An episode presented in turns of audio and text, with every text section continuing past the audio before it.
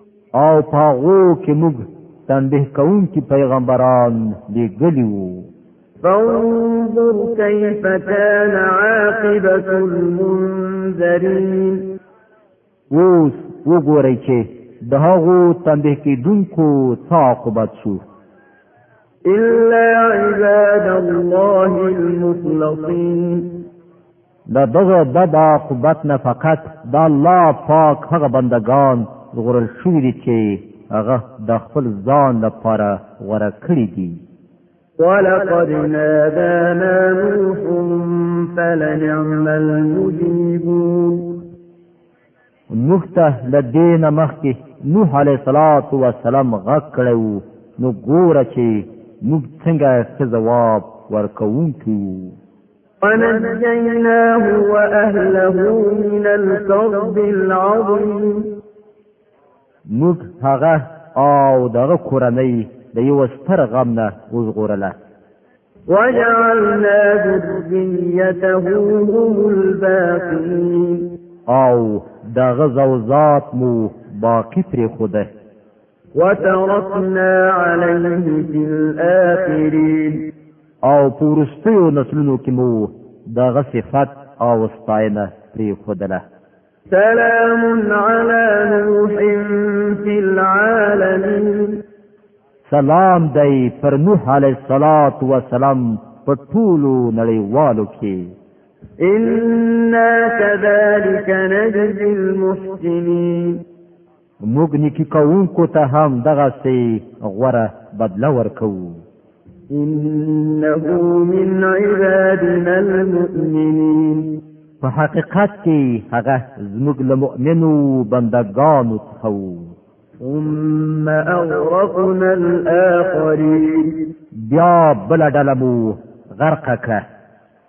وَإِنَّ مِن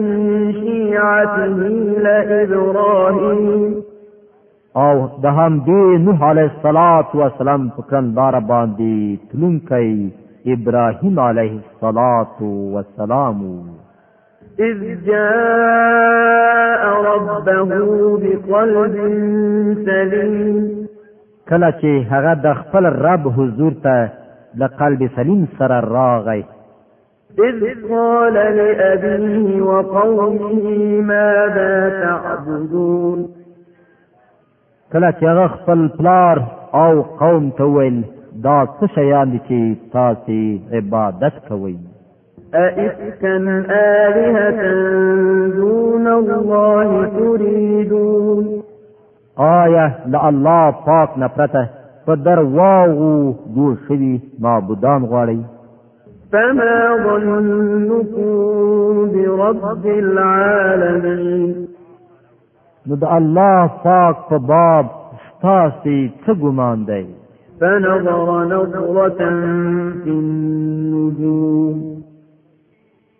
بیا هغه ستورو ته یو نظر وکړ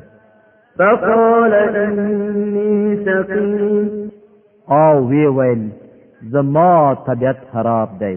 فتولوا عنه مدبرین نو خلقو هغه پریخود او تیروان شول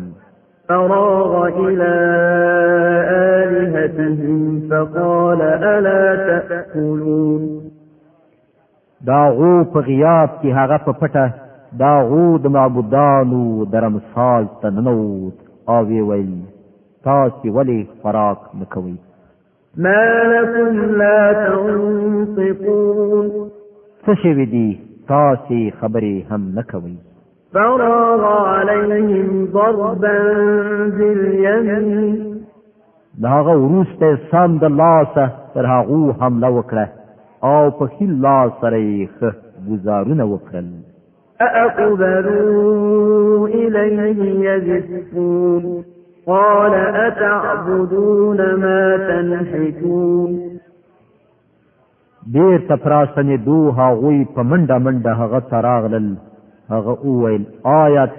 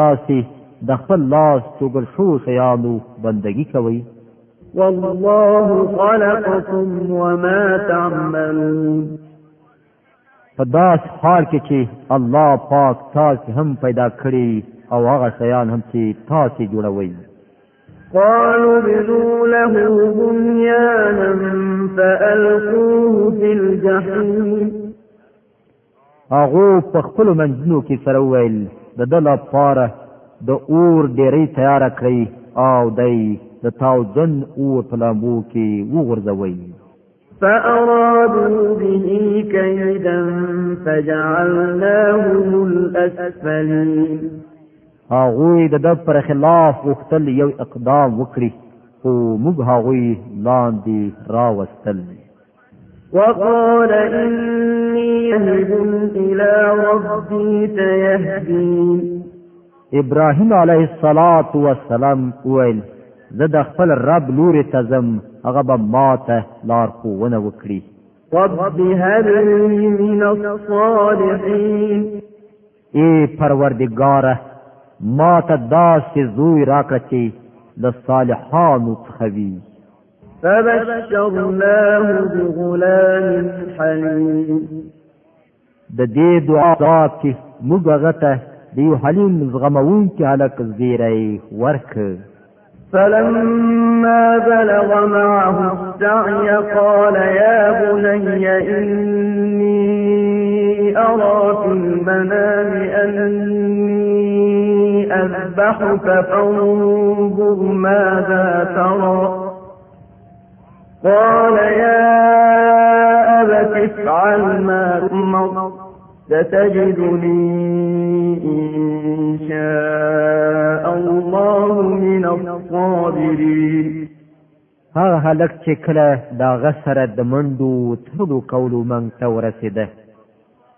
نو یوه ورځ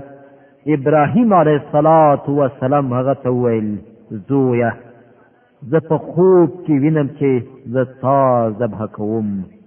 اوس ته ووایه چې ستا نظر څه دی هغه وویل پلار جانه څه چې تا ته حکم کیږي هغه وکړه تا به ان شاء الله مال صابرانو ته ومومې فلما اسلما وتله للجبين په پای کې چې کله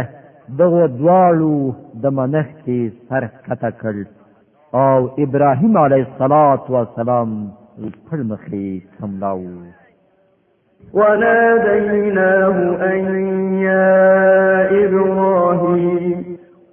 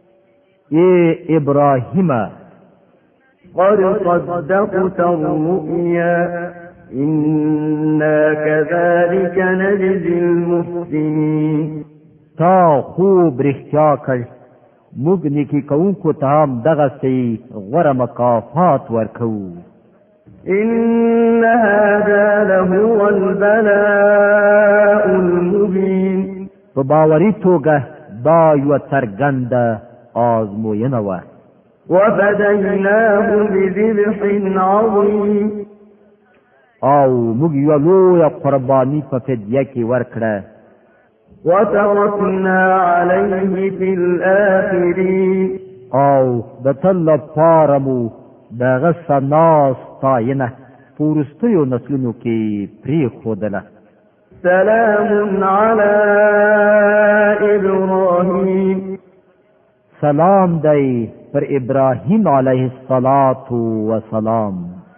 كذلك نجزي المحسنين موږ نیکی کوونکو ته هم دغه سي غوره بدله ورکو انه من عبادنا المؤمنين په باوري توګه هغه زموږ له مؤمنو بندگانو څخه وو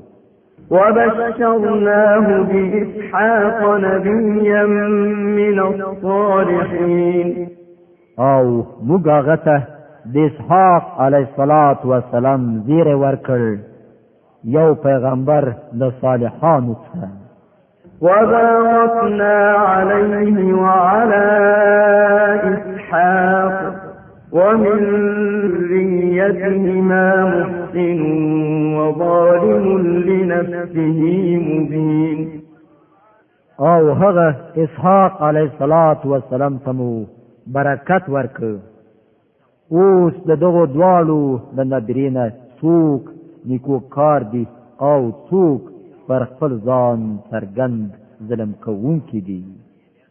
ولقد مننا على موسى وهارون او موږ پر موسی علیه الصلاۃ والسلام او هارون علیه الصلاۃ والسلام باندې پیرزینه وکړه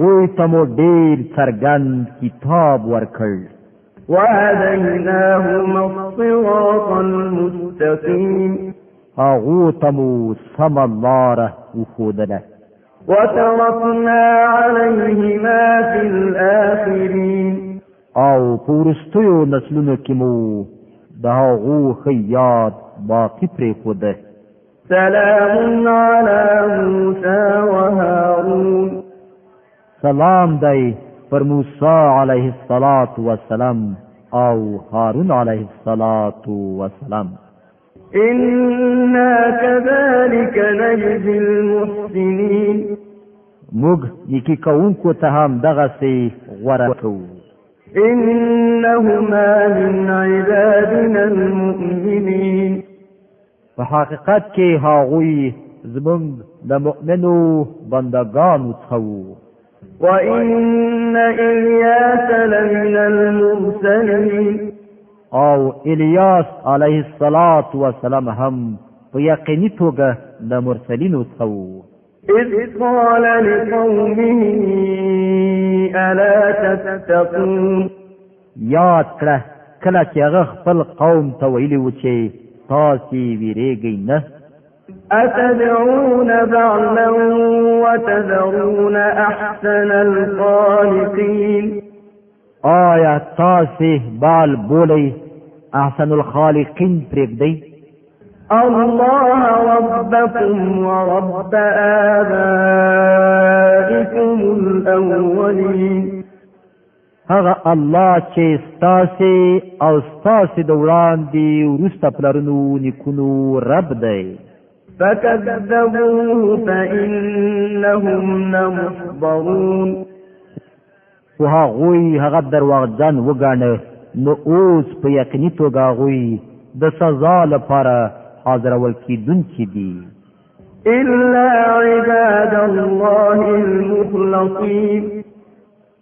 پرته د خدای جل جلاله له بندګانو څخه چې هغوی غوره کړای شوي وو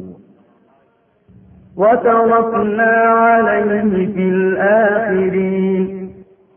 او د الیاس علیه الصلاۃ والسلام د خو یاد مونږ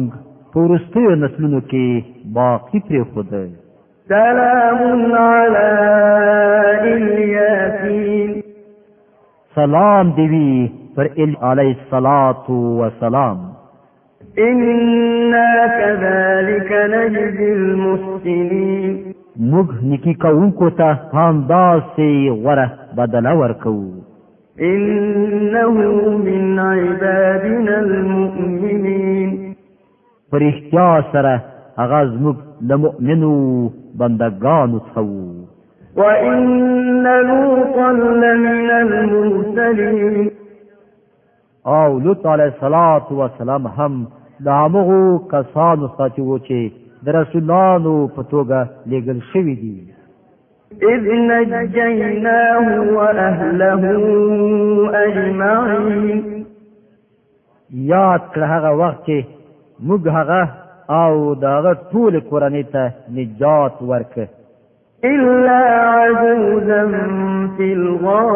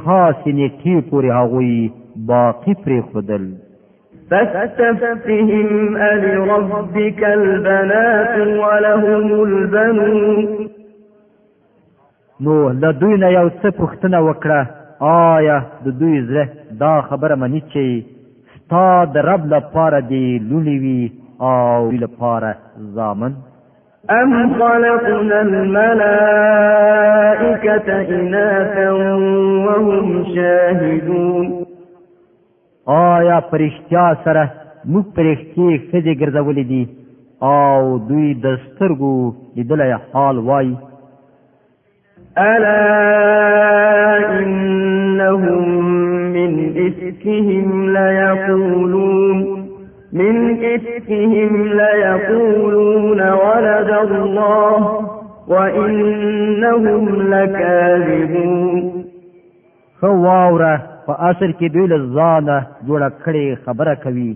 چې الله تعالی اولاد لري او په واقع کې دوی درواغ جن دي اقف البنات على البنين آیا الله پاک د زامنو په ځای لونی ځان ته غوړه کړې ما لكم كيف تحكمون پر تاسې څه شوي څنګه حکم صادروي افلا تذکرون آیا تاسې په هوش کې نه راځئ ام لکم سلطان مبین یا دا چې له تاسې سره د دغو خبرو لپاره کوم څرګند سند دی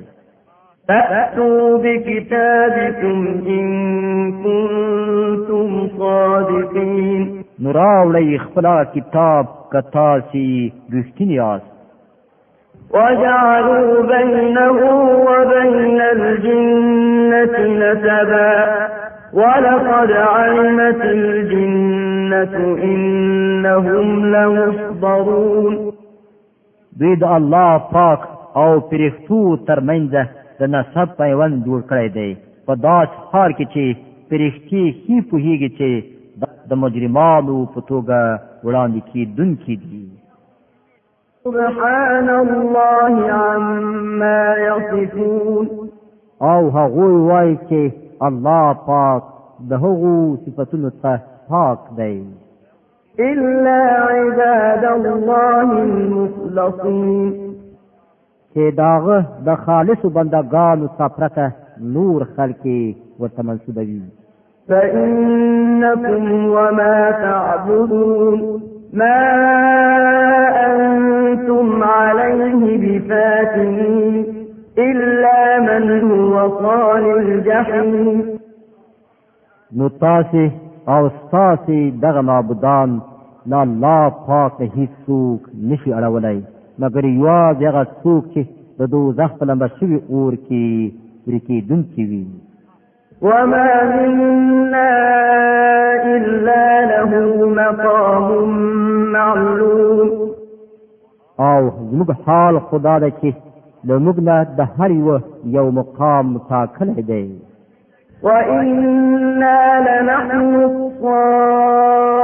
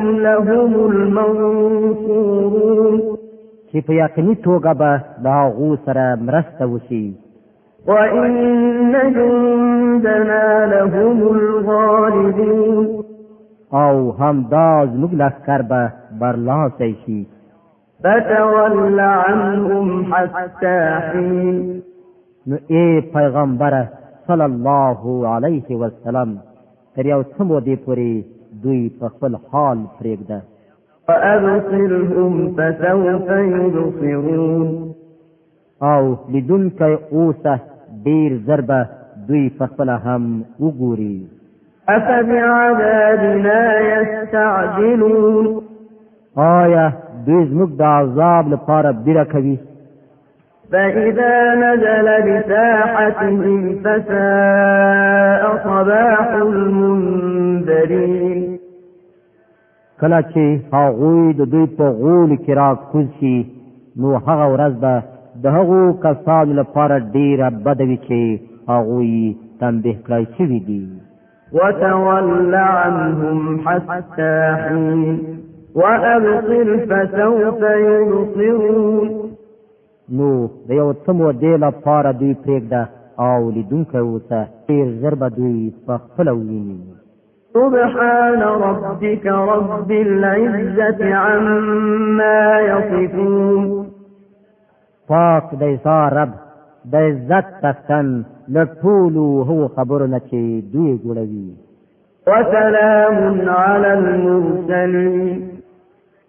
او سلام دی پر مرسلانو الحمد لله رب العالمين او ټول ستاینه یوازې د الله پاک لپاره ده